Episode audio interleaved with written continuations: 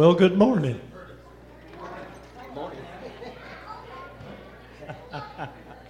I just thought I'd see if y'all were awake or not. We praise God that you're here tonight. I tell you, we got folks way over there and folks way over there and folks way down here. We praise God for y'all being here. We're going to have a good time tonight in the Lord. I, uh, I apologize for sounding like I'm in a well, but it's all in my head. That's what they tell me. so uh, it's okay. It's no big deal. Mr. Simpson, it's good to see you here tonight, sir. We praise God for you being here. We uh, we've had a good, a very good time with the Lord in the last few meetings, and I just pray that tonight that you will just join right in and allow God to speak into your heart and receive from the Lord what God has for us. I'm excited about what God has done and what He's going to do.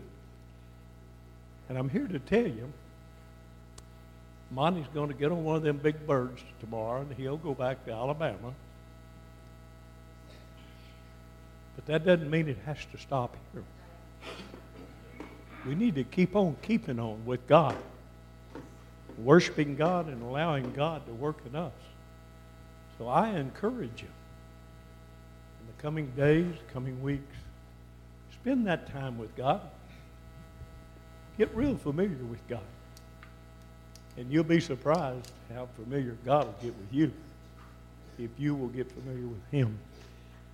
We welcome all of our guests from wherever you might be from tonight. I, they tell me I need to introduce my brother, but I think most of y'all know him just about as well as you need to, anyway.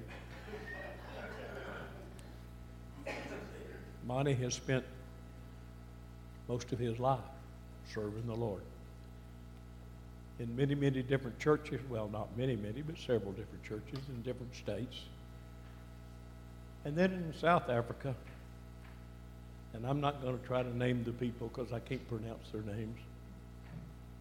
But I want you to know that even now, on a weekly basis, he is, communi- he is in touch with and communicates with pastors in South Africa where he and his wife started churches when they were there for 13 years.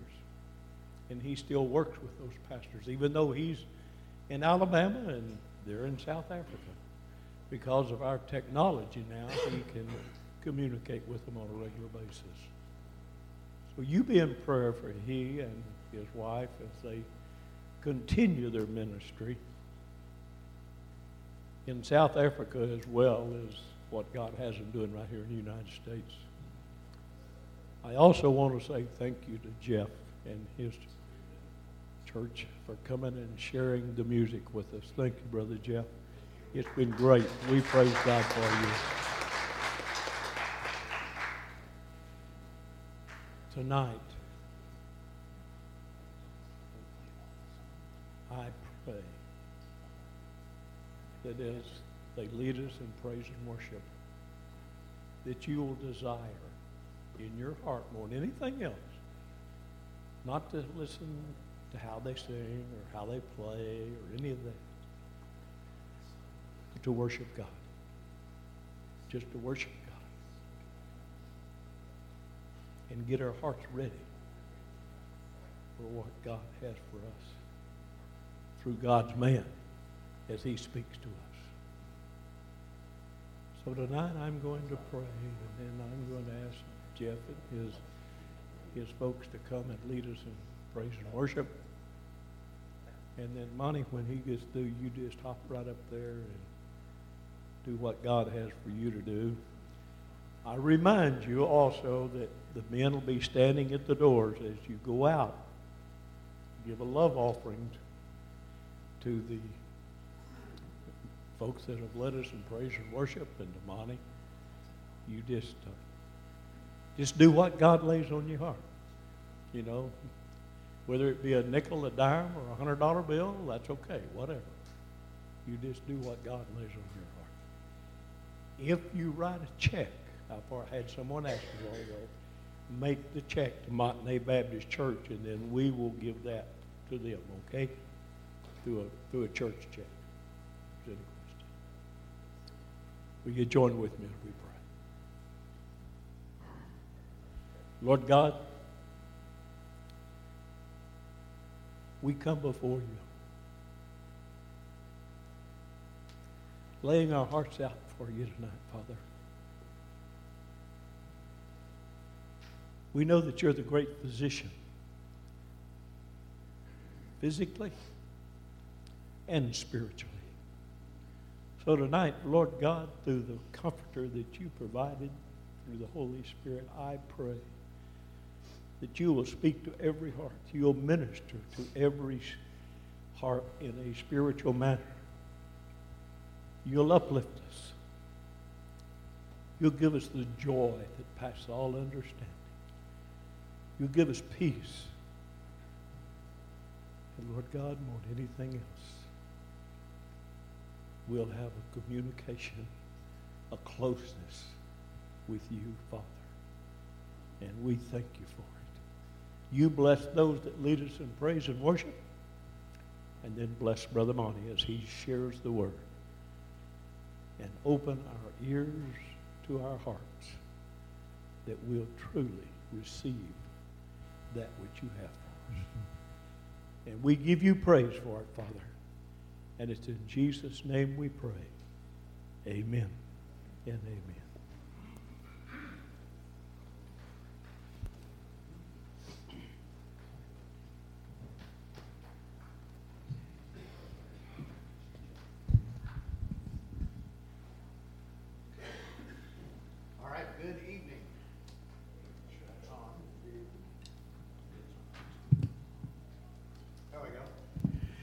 Great to see all of you here tonight. And just when you think that you've met all of us, boom, here's one that you haven't met. This is Bart, and he's going to come and uh, lead the first couple of songs. I kind of get an easy night tonight. it works out really good for me. Let's all stand. I think you're going to know this song.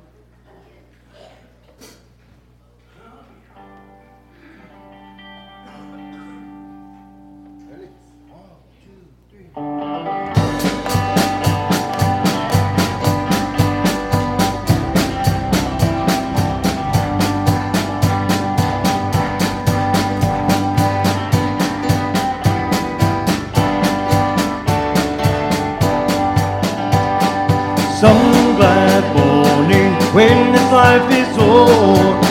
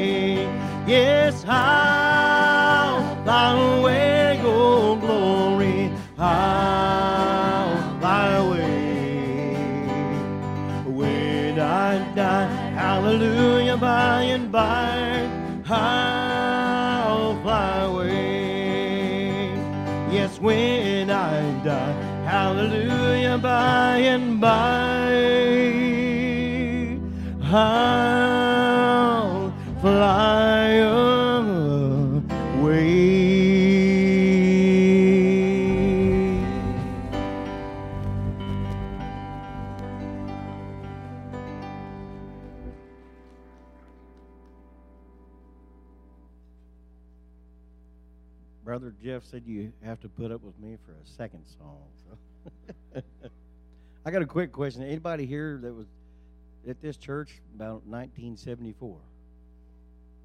Nope. nope. Nope. Well, just a quick story. My mom and dad, when they moved to town, they, they attended this church for a couple years. So it was like 73 to 74, 5 or something like that. No money's left around? What the? Man. That's, hey, I was born in 76. Here's another great old gospel tune.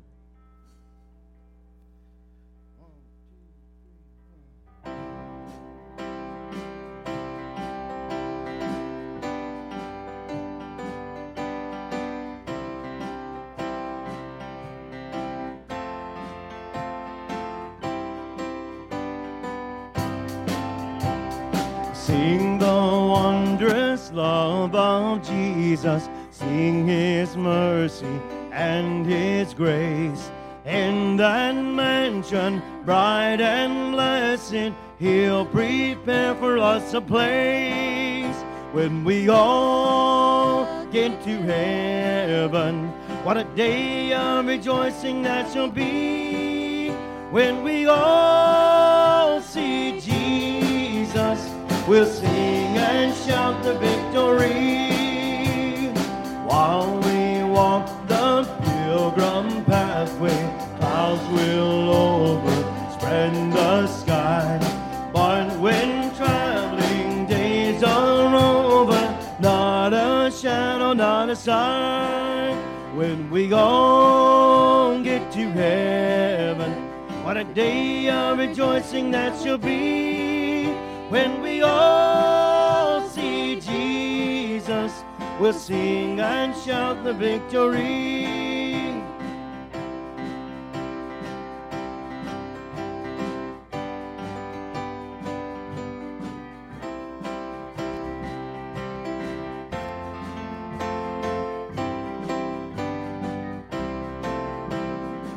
Onward to the prize before us. Soon his beauty will behold.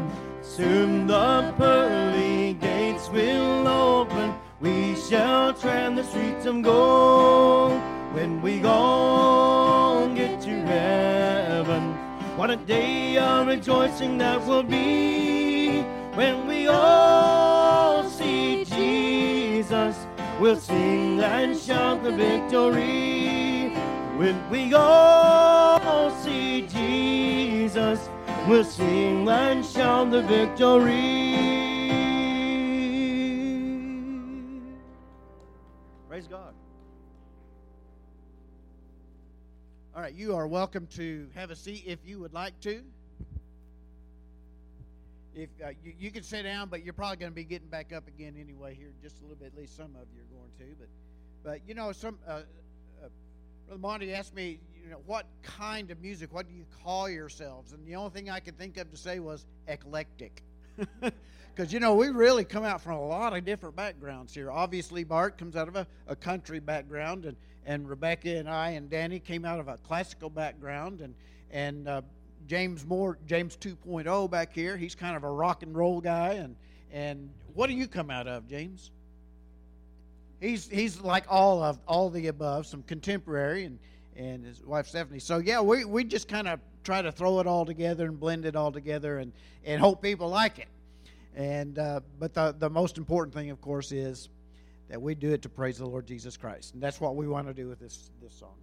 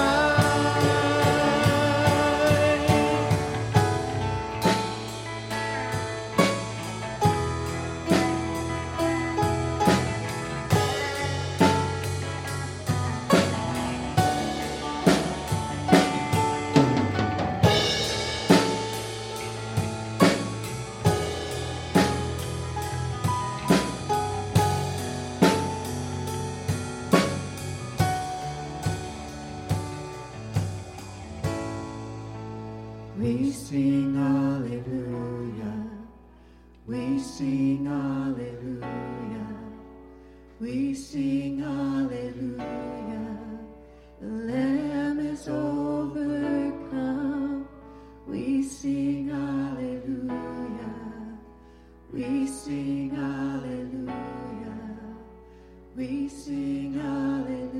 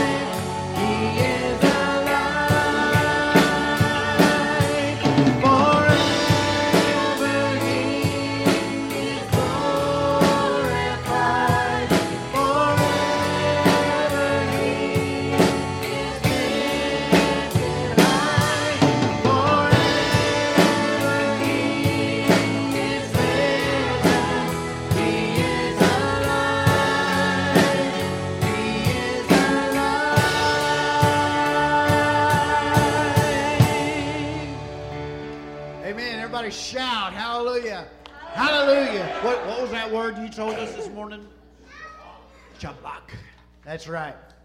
Hope you have enjoyed uh, the song we've been kind of using as a theme uh, this week and that it's been something that's meant a lot to you. And uh, so we're going to do it one more time, all right? Is that all right? Good. You're not tired of it yet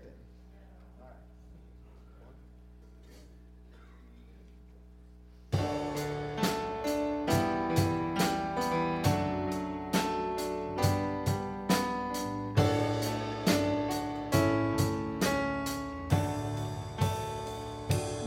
gift of grace.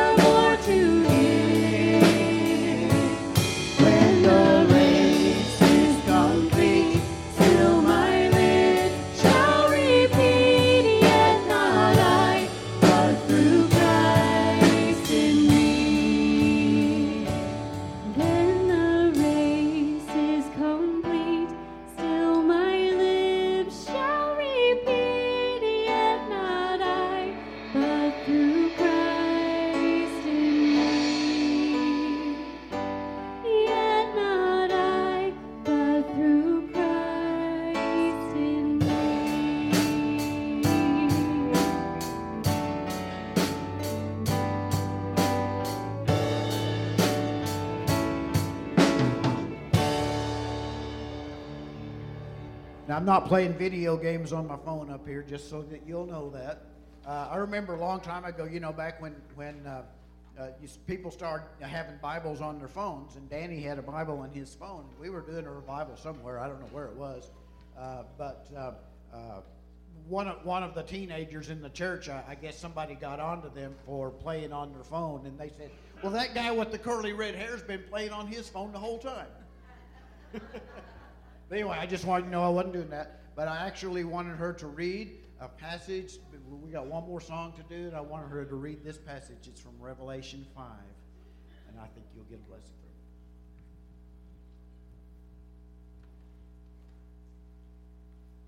from it. I saw in the right hand of him who sat on the throne a book written inside and on the back, sealed up with seven seals. And I saw a strong angel proclaiming with a loud voice, Who is worthy to open the book and to break its seals? And no one in heaven or on the earth or under the earth was able to open the book or to look into it. Then I began to weep greatly because no one was found worthy to open the book or to look into it. And one of the elders said to me, Stop weeping. Behold, the lion that is from the tribe of Judah, the root of David, has overcome so as to open the book and its seven seals. And I saw between the throne with the four living creatures and the elders a lamb standing as if slain, having seven horns and seven eyes, which are the seven spirits of God, sent out into all the earth. And he came and took the book out of the right hand of him who sat on the throne. When he had taken the book, the four living creatures and the 24 elders fell down before the Lamb, each one holding a harp and golden bowls full of incense, which are the prayers of the saints. And they sang a new song, saying, Worthy are you to take the book and to break its seals, for you were slain and purchased for God with your blood men from every tribe and tongue and people and nation. You have been made them to be a kingdom and priests to our God, and they will reign upon the earth.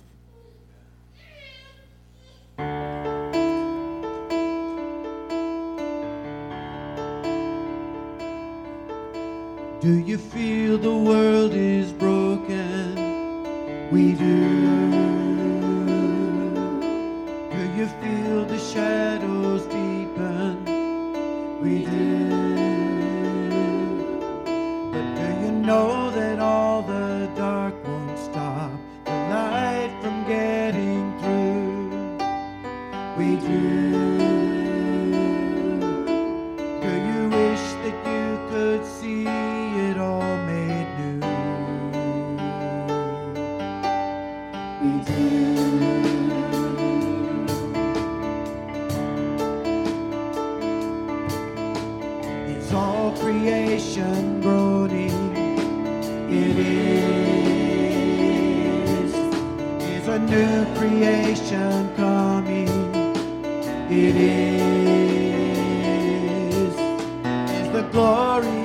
The Lord to be the light within our midst.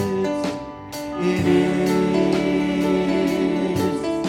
Is it good that we remind ourselves of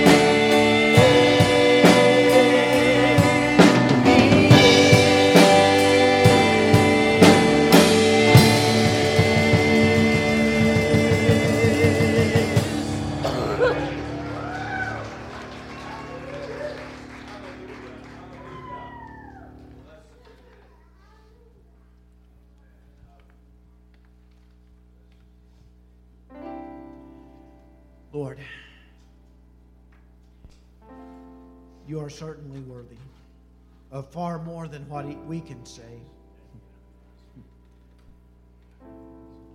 Lord, thank you so much for moving in my life. I know what I would be if you hadn't. I know where I would be today. It's not, not pretty. Lord, I thank you that uh, though, though I have been a Christian for many decades, that you just keep bringing me back to yourself. Because I know how prone to wander I am. Thank you for not letting me wander all the way away. So, Lord, right now, we just want to turn our hearts to you. We want to hear what you have to say tonight, Lord. I believe what you're going to speak to us is extremely important. And I just pray, Father, that it, it would sink into our hearts and that you would cause us to know what your will is and that you would help us to make any adjustments in our lives that we're needing to make in order to be completely in the center of your will. Thank you for loving us. And as much as we can, can, as much as we are able, we love you, Lord.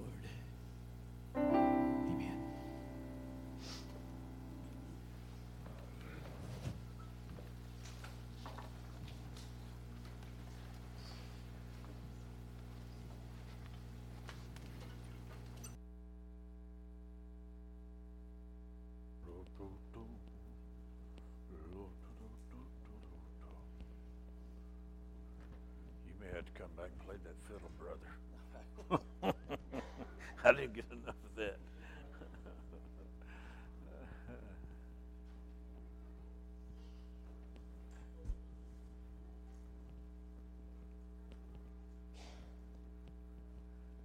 Hey, James, too, are you lost? I thought you was going out that door.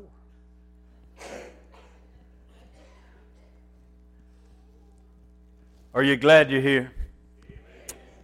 Me too. Jeff, thank you. All of uh, those who complete what you all have done, it's been a blessing. We just rejoice and give thanks to the Lord of Lords and King of Kings.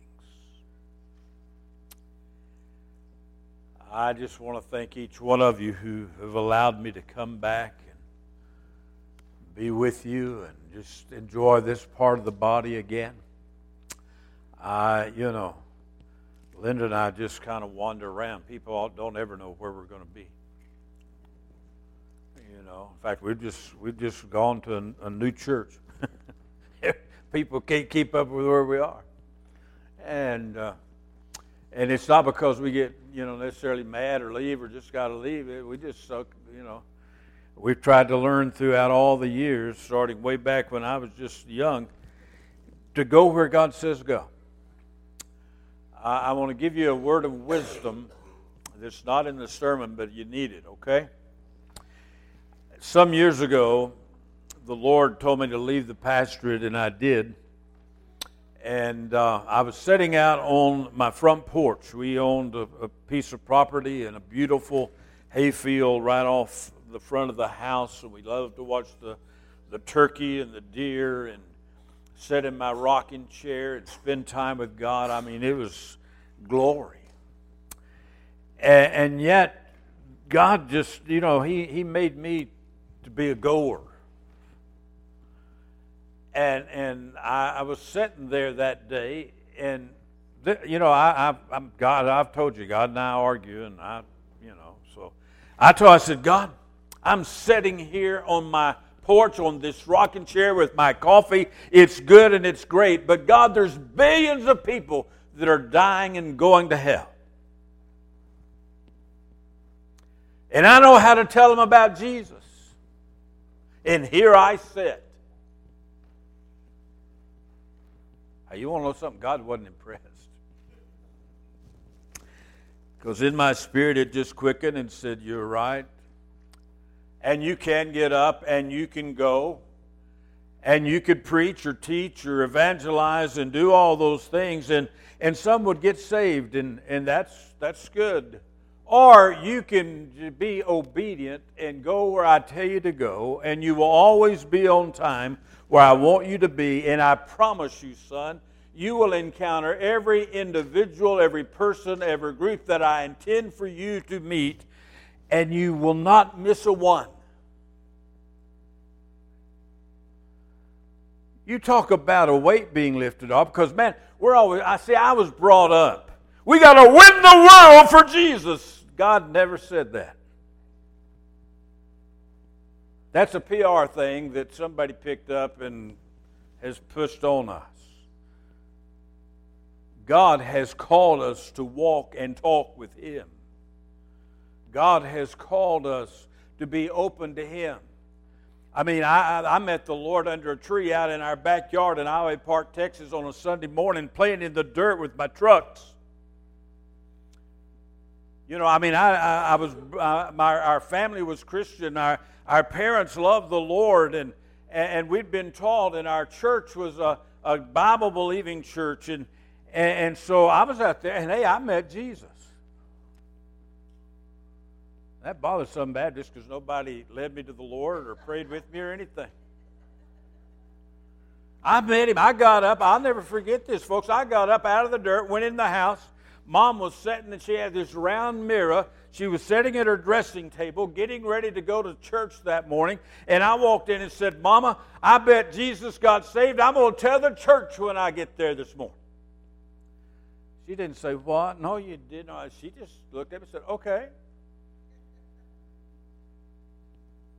So I went to church and told them. Well, again, we were taught, and, and, and our pastor, I'll never forget Homer W. Thompson. I mean, I you know, just as a as a boy, and we used to leave grade school every Monday afternoon and make it for his office, and he'd take the scripture and basically out of out of that passage we started with, out of of Second Corinthians five, there, and he talks about our new creation, but ambassadors of Christ. And how we were to share the gospel. We were to represent Jesus. I was at a, at a boys' camp one summer in those days. My best friend, Randy Voyles, didn't know Jesus. I didn't want Randy to go to hell. I didn't know what to do. I mean, what in the world is an eight year old? How do you tell people about Jesus at eight years old? I didn't know anything except Jesus loved you and you were a sinner and, and if you died in your sin, you'd go to hell, but Jesus would save you. And I, I don't know what I told Randy, but I shared as best I could. I know that for sure.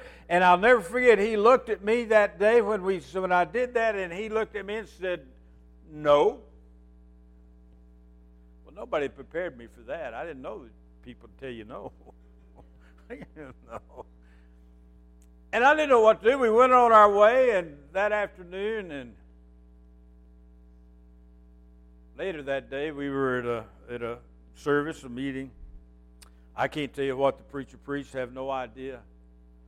I know we were having the altar call, and it was a good Baptist meeting, and we were singing "Just as I Am." And Jeff, that has what at least five verses and you can sing all five and sing five again if you want to, and and everything. I mean, we used to do that. Now we kind of have to be in a hurry because you got to.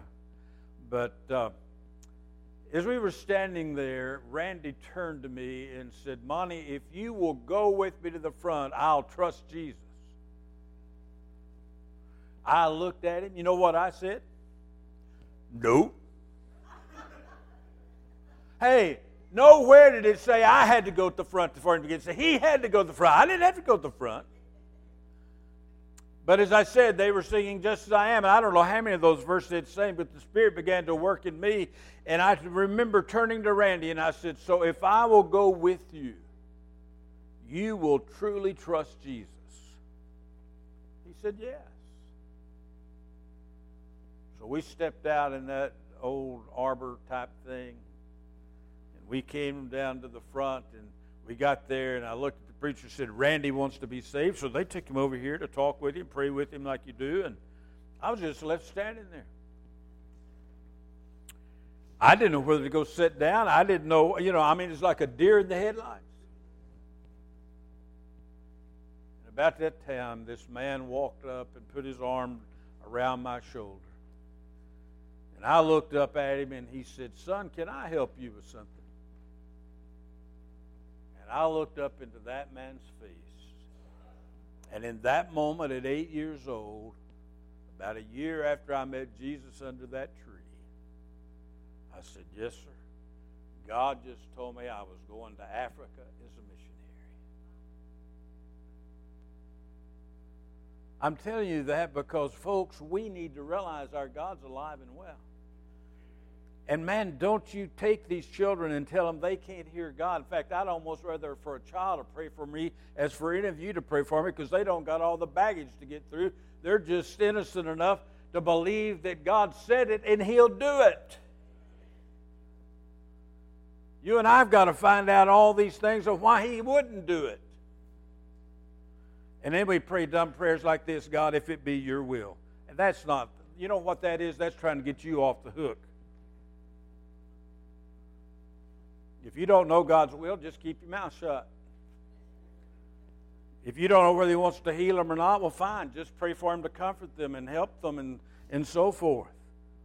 But don't pray, well, God, I want you to heal them. But God, if it's not your will, that's a bunch of baloney.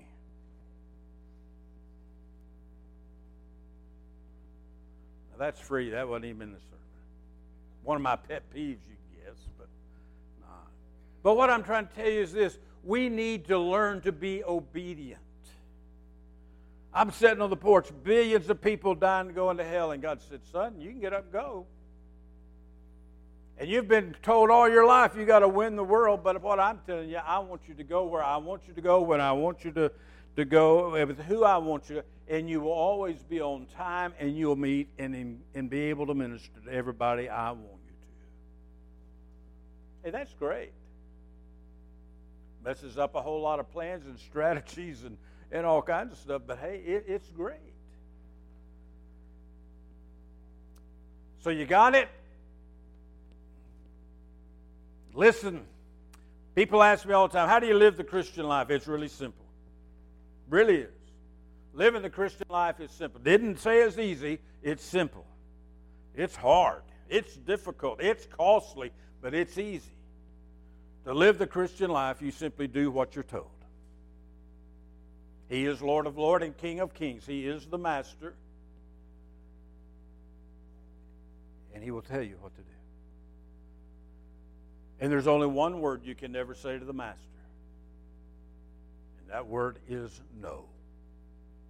Because when you say no, you just usurped his authority and he's no longer Lord.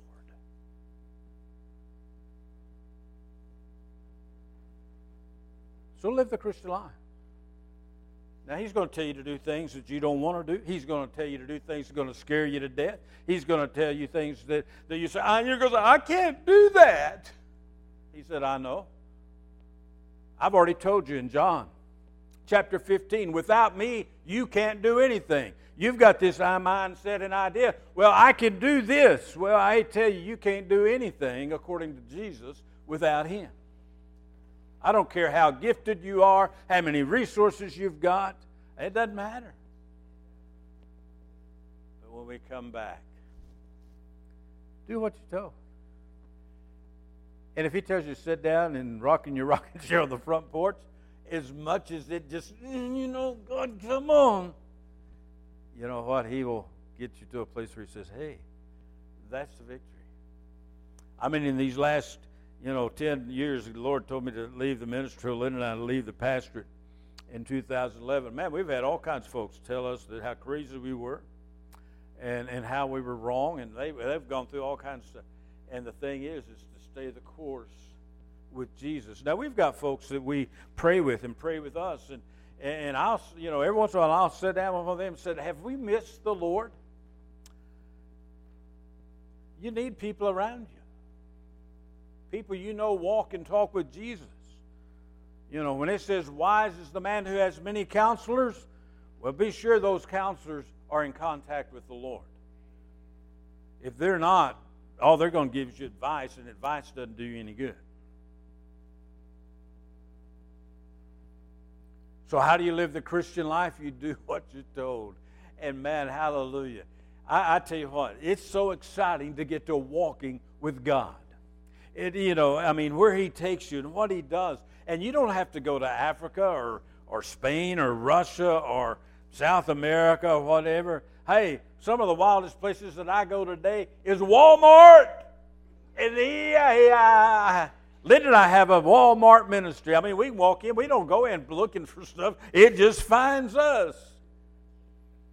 I was the other day fixing to get in my car, and this, this older lady was standing there, and, and, and she was concerned. Uh, I won't go into the reasons why, but I was trying to help her or whatever. And the next thing I know, she's telling me about needs that she's got. And I looked at her and says, Well, hey, let's pray. And man, that woman knew Jesus. And we had a praying good time right there in the Walmart behind the cars.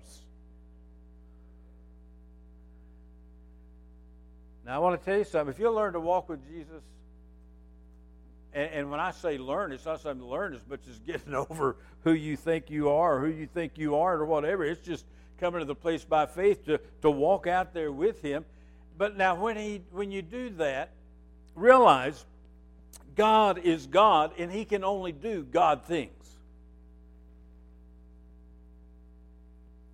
Don't bring Him down and try to make Him do what you can do or what you think you can do or what you think somebody else. I mean, God is God, and when we walk with Him, we're walking with Him where He's doing what He's doing. And so sometimes when you do it, I mean, it's really good. Sometimes when you do it, you, you don't understand it at all. Sometimes when you do it, you look at it and says, man, this is scary. Why? Because God's God and I'm not. It's kind of like one, one time I was in a service in, in, in a tent meeting. We were planning a church in South Africa. And I was just there to encourage and and pray. I wasn't preaching or doing anything. I mean, I was just there to enjoy. I, I learned to enjoy watching God work in other people. Don't always have to be on the stage or be the one that prays or be. Learn to enjoy watching God work in other people. It's exciting. And that's why I was there. I like to watch God work in other people. And I, I was there to observe. And yes, I was praying or whatever. And I was sitting there and we were singing and, and worshiping. And then the preacher, and, and in my spirit, I sensed, man, there was a there was a, a spirit there, a harassing spirit there. And man, they were, that spirit was giving somebody fits.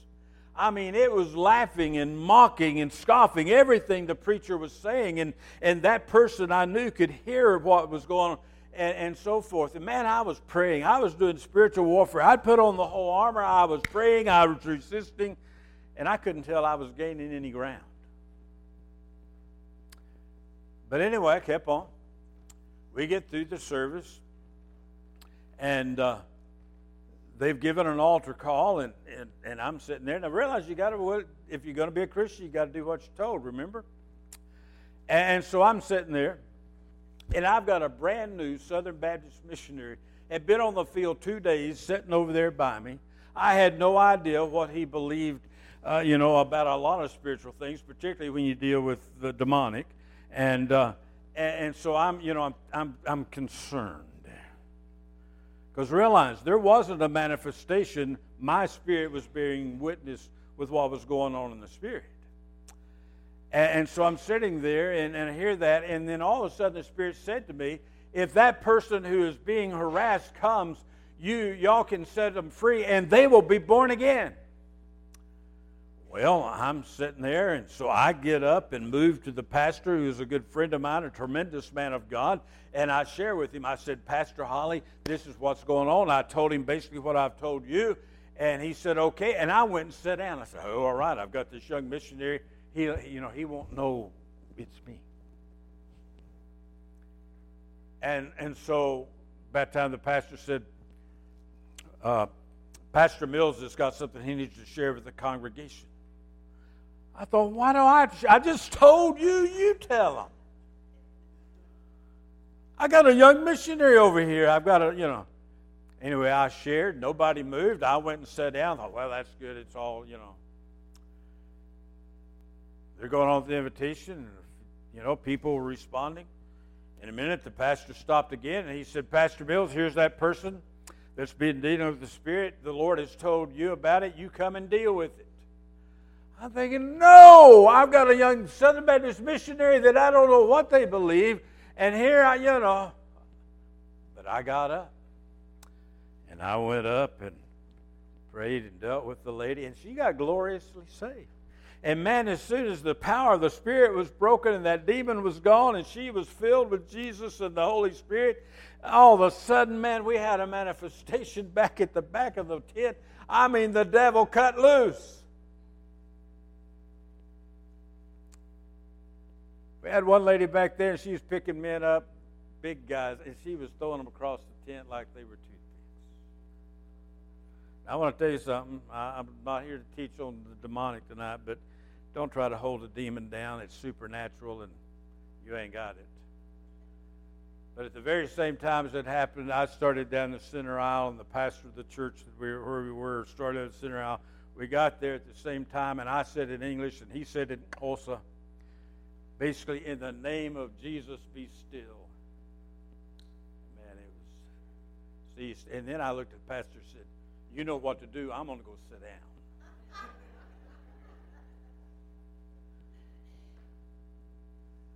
By the way, the missionary, he had his video camera, was taking all this. He got away before I got to see him, and it was late, and I didn't call him back next next morning. I called to check on him, and be sure he was all right. And I went to see him, and he said, "Monty, that was real last night." I said, "Yes, it was." And he said, "It's biblical." I said, "Yes, it is."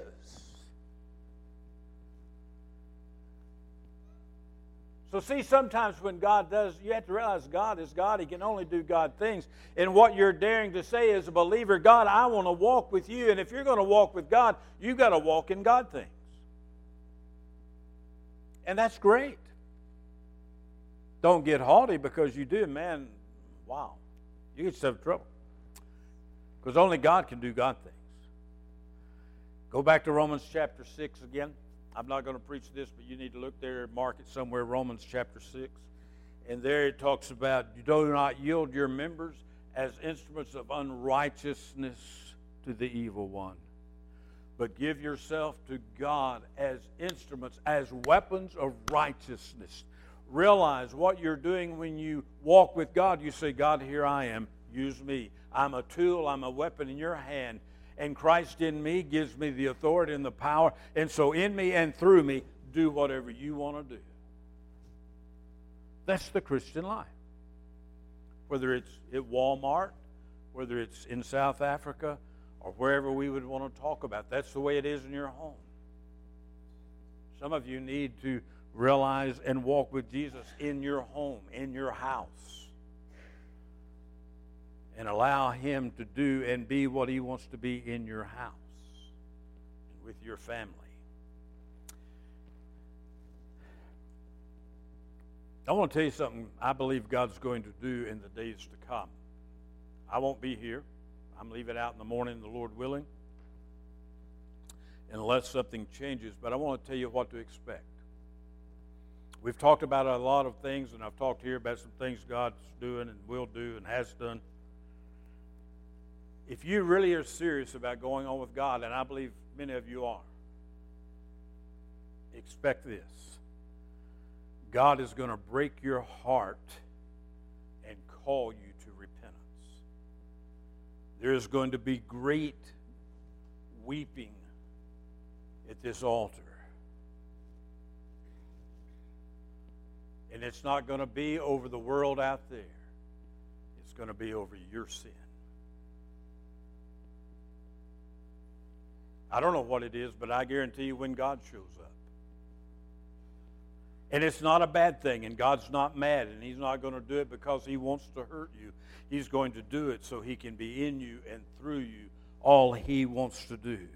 The first time I encountered this years ago, and man, I, I, I we, the, God moved, and we, a group of us were at the altar, I don't know, 50, 60, 70 and I got down there as a, young man, a young pastor, and people were praying and crying out and all. And I said, and this is, you know, I'm going to be honest. I said, Lord, how many of these folks really mean business? How many of these folks are serious? I mean, they're going to do this, and then they're going to get up and walk out of here and do the same old thing. And man, the Spirit came on me. He set me down and said, Son, that's none of your business. What are you going to do? And they finally had to pick me up off the altar and move me over there. And a good friend of ours, Mac, had a good relationship with Manley Beasley.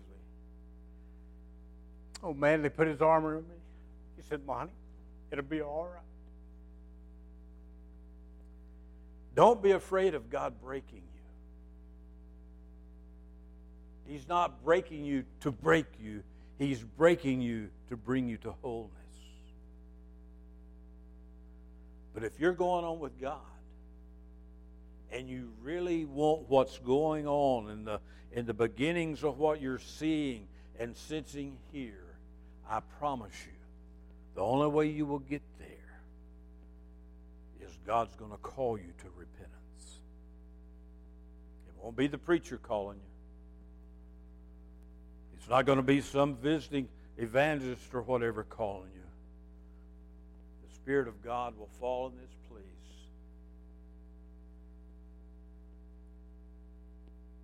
Weep before God. But when you get up, you'll be whole. Biblically, probably the best example I can give is Isaiah chapter 6. Isaiah saw God in the temple high and lifted up, and all the glory and the splendor and the wonder and the angels. And what was Isaiah's response? Woe is me, for I am undone, and I dwell amongst a people of unclean lips. And when he repented, when he was honest, not because he decided, well, today's a good day to repent, but because God granted it to happen. It says the angel moved with the tongs and removed fire from the altar and touched his lips, and he was whole. And the next thing we know, oh, Isaiah's standing there wherever he was, and he had got so close to God, he could hear a conversation between the Trinity in the Godhead. They weren't even talking to Isaiah.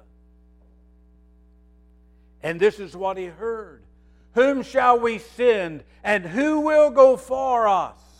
They weren't talking. They weren't talking to Isaiah. They were talking among themselves, Father, Son, and Holy Spirit. And when Isaiah hears it, he interrupts. And he says, Lord, here am I, send me. Man, we need that. We're always struggling to get people to do something or go somewhere or do whatever. I tell you what, when there's that true repentance that I'm talking about, people are saying, God, here am I, send me. Isaiah didn't even know what the ministry was. He just said, Lord, here am I, send me. And you remember, God said, okay, you can do it. You're going to go preach for me. And when you do, they're not going to hear you. Their hearts are going to get hard. And and they're going, and Isaiah didn't say, God, that's not what I'm signing up for. That's what most of us would do. Oh, I, I didn't know that's what the minister, I don't want to do that. He didn't do that.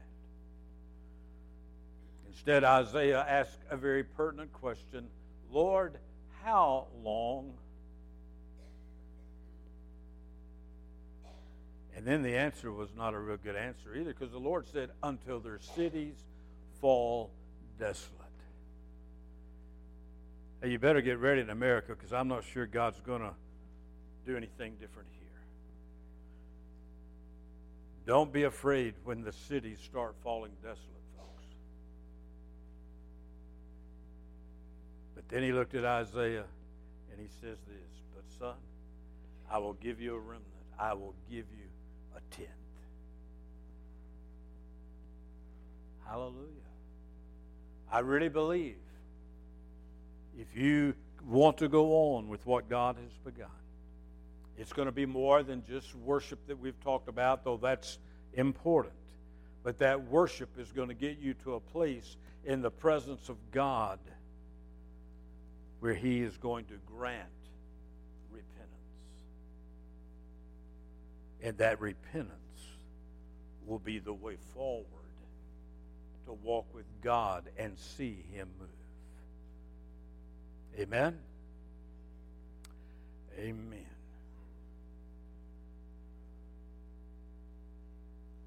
Can I have just a little bit more time?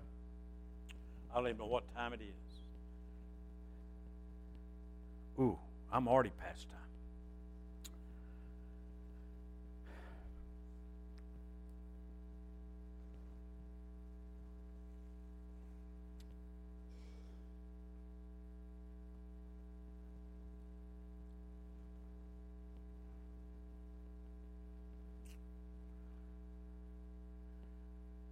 I'm going to close with just some highlights that I think is important as you move forward.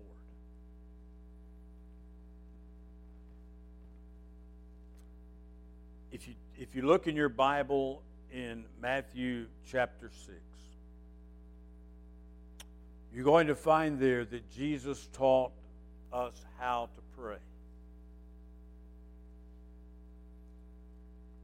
Now, there's a whole lot of good things in there that I'm not going to have time to share at all, but I want to skip down toward the, in that prayer where he says this. He says, Pray like this.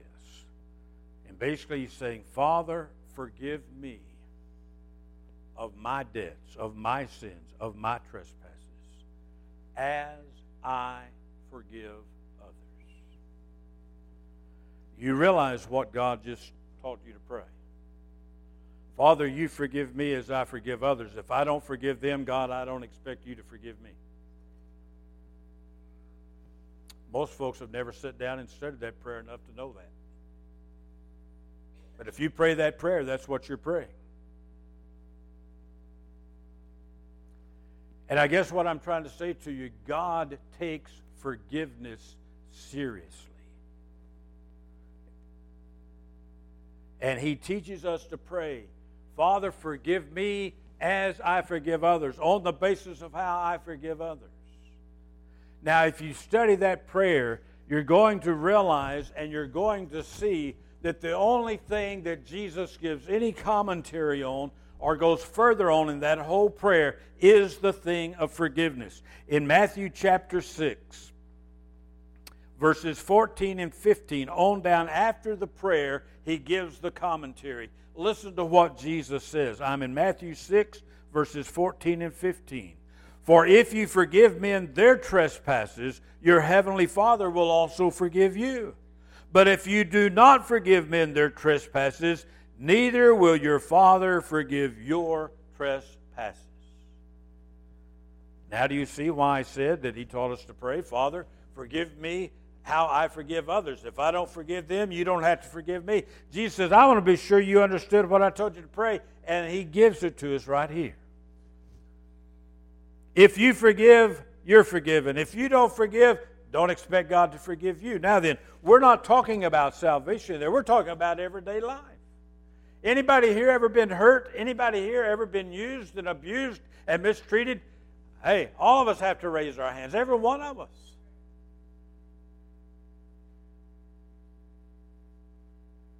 And as I have shared this, I have people all the time say, well, you don't understand.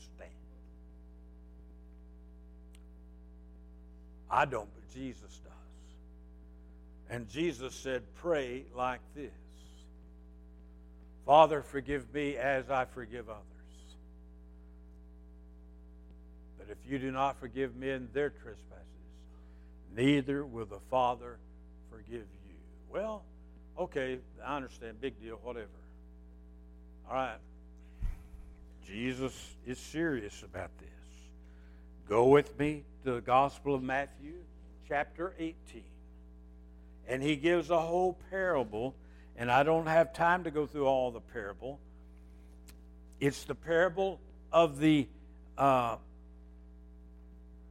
evil servant, the unforgiving servant.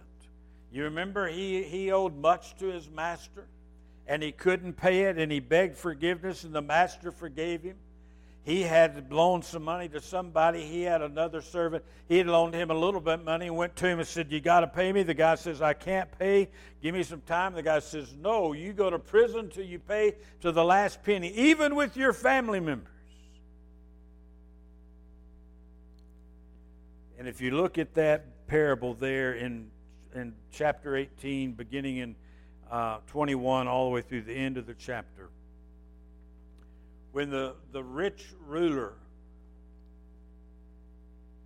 heard what had happened, heard that the one who had been forgiven much did not forgive the one who owed a little, it said he called him in and said, You're no longer forgiven, and you will be thrown into the prison. And it says that he was given over. Look at verse 34. And his master was angry and delivered him to the torturers, the tormentors, until he should pay all that was due him. He would not forgive, so he ended up. Now, here's the kicker. Highlighted, I've got X's and stars by this. Because Jesus is speaking, and hear what he says in 35. So my heavenly Father also will do to you if each of you from his heart does not forgive his brother his trespasses. There are a lot of Christians today that are in torment, that have got difficulties and problems, and they've prayed and they've bound and they've cast out, and it goes on and on. And I'm going to tell you why. Because you have unforgiveness in your life.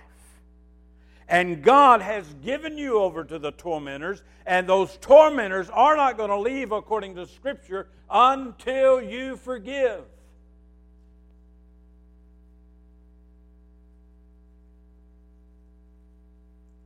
I've prayed with lots of people. I've worked with lots of people. I, I've dealt with all kinds of things. And as I've already said, the demonic and so on.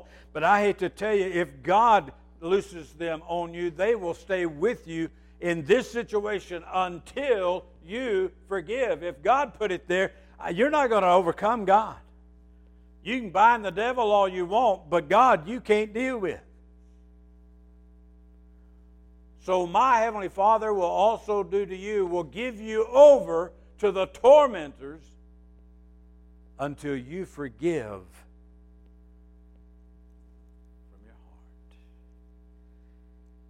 people say, but I don't want to be a hypocrite. I don't feel like forgiving. Well, I want to tell you something. Forgiveness is just like love, it, it's an action, it's a choice you make, it's not a feeling you have. You choose to forgive. And you don't wait for them to come and say, "Well, I'm sorry, I, I, I misused you, I abused you, I, I, you know, all that." No, no, no. You forgive whatever they do, or whatever they don't do, and you come to the place to say, "God, I don't feel like forgiving them, but you said I am to forgive them." God, by faith, I step up and choose by an act of my will to forgive them. And God, you transform my mind and you change my emotions and God, you alone can set me free. Free from the tormentors, yes, but also realize unforgiveness does not hurt the one who has abused you, unforgiveness hurts you.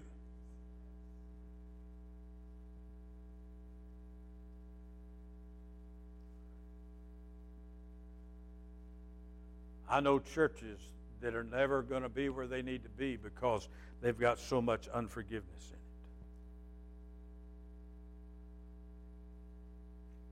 People said something. People didn't say something. People did this or did do that. And, and they go on and on. And they say, oh, well, you know, and I know I've been in churches. I don't know if this has ever been. I don't know about y'all. But I've been in churches where you had groups sit over there and they said, and they weren't about to speak. I mean, they did all kinds of, I mean, it's crazy. And they never realized what Jesus said about it. Nobody ever taught them. The seriousness. God takes forgiveness seriously.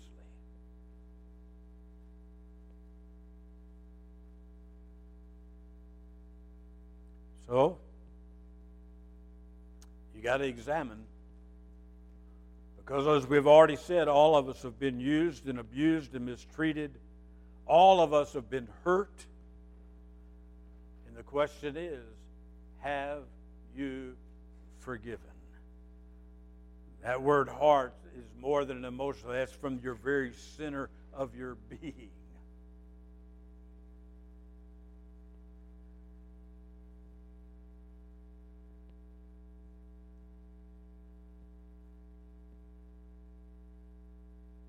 Right now, I just want to believe that in our group, myself included, that there's anybody you haven't forgiven, that right now God brings that face to your mind. You have to see it.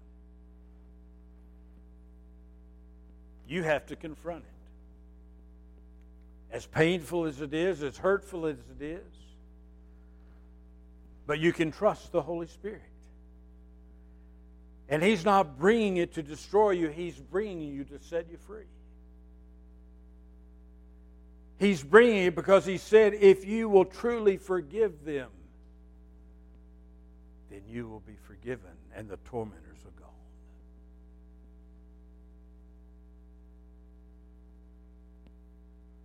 So, right now, just in a moment of quietness, deal with that one that God's just brought to your mind. That face that you've just seen. That situation that is so painful to you. And right now, choose. Not because you feel like it, but by faith, choose. God, I release, I forgive. Because, God, you have taught me to pray. You forgive me as I forgive others.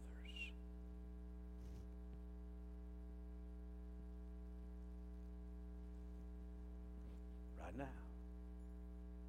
Do business.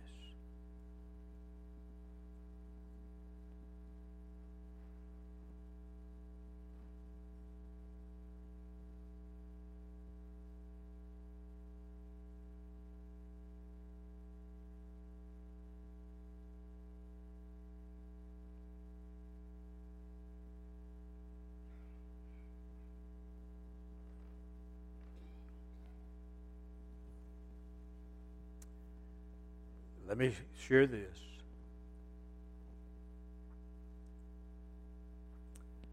Just because you forgive doesn't mean that God wants you to be a doormat. Just because you forgive doesn't mean God wants you to be stupid. There's some people you need to get out of your life. Don't let them keep hurting you.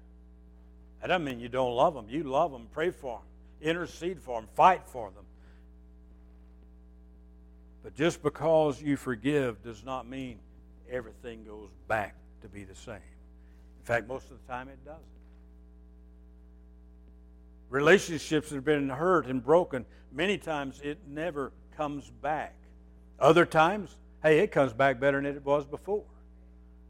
I can't tell you what's going on. I'm just warning you that that just because you forgive doesn't mean that, hey, everything's just fine. We're going to all go back and be one big happy family. No, that's not always true.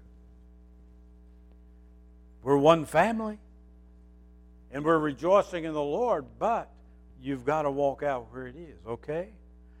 Just because you forgive, God doesn't call you to be stupid.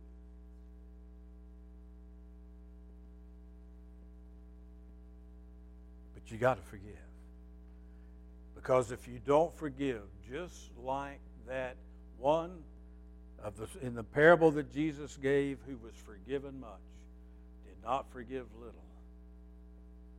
He says, if you don't forgive, so will your heavenly Father give you to the tormentors until you forgive. So as we wind up what we've been doing I think those are the two things that God wants me to leave you with. One is be ready for the repentance that's coming if you're serious. Pray, pray, pray. And here's what you pray God grant us repentance. That's what Paul prayed for the church at Galatia. I pray that God grant you repentance. And then pray and get things in this area of forgiveness settled individually and corporately, wherever it needs to be.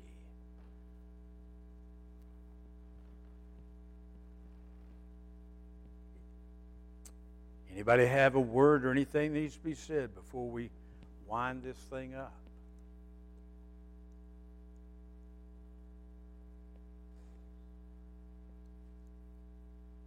Again, thank you for letting me be here. Thank you for putting up with me. Hey, I'm different. I've been different all my life, and uh, and that's all right.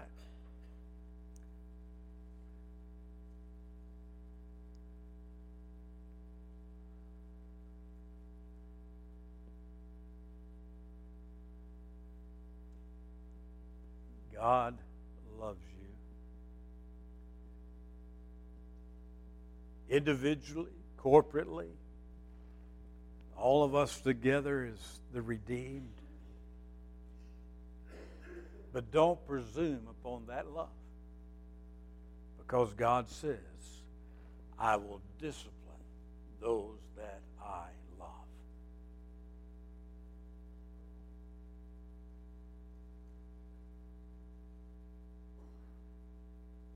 Let me pray. Father, I thank you tonight that you've led us to gather these days and these times.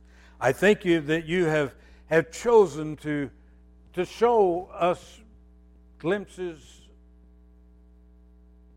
of who you are, of who we are, and who you want us to be. Dear Lord, I thank you that, that you desire for every one of us to enjoy the fullness of the salvation that Jesus provided on the cross and through the power of the resurrection. And Lord, I just pray, Holy Spirit, that you'll just dance across this, this group of people, that you'll visit each one. You know where they are, who they are, what they need, and, and Holy Spirit, that you meet them where they are. And that they'll be transformed and changed. And Lord, that they will be ready when you come and bring that, that repentance, where you put out the light, the brightness of your glory, of your holiness, and it shows us who we really are and we're broken, that, Lord, we will be willing to be broken so we can get up empowered. And then, Lord, I think you have already begun to work with this thing of forgiveness. Lord, I don't think it's through yet. There's some going to have to deal after they leave here, and there's some that may take days and, and longer because, Lord, they've been hurt. But, Holy Spirit, you're the one that binds up the broken heart. You're the one that sets the captive free, and they're chained and the tormentors are there because of their unforgiveness, and yet you want to set them free. So, Lord, put everything around them and in them and with them that's necessary them to come to their liberty in Christ.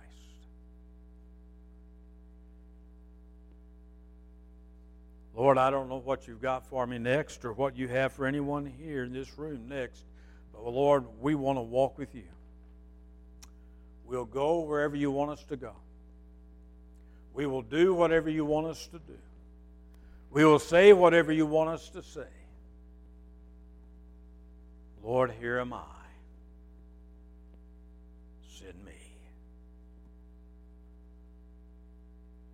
one, the lamb, the lion who is worthy.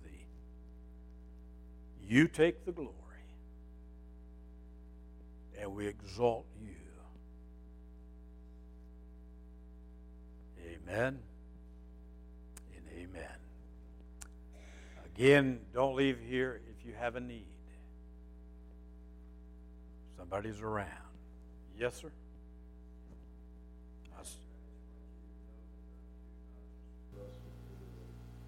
Hallelujah. Hallelujah. Amen. Brother Bill or whoever's got this thing, do what the Lord wants next.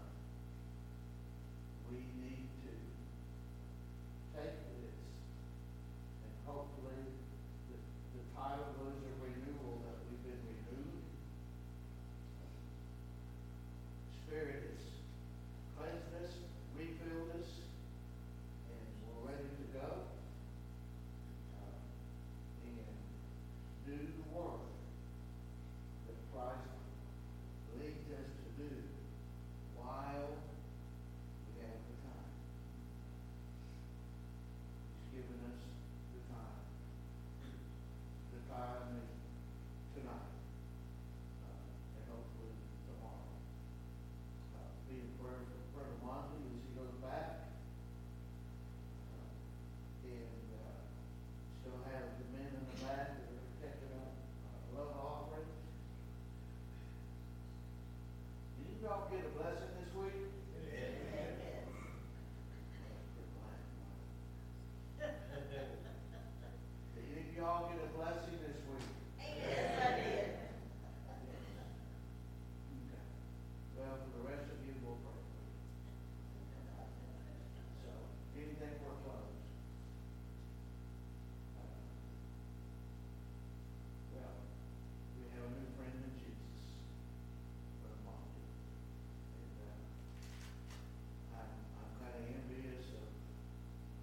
Markley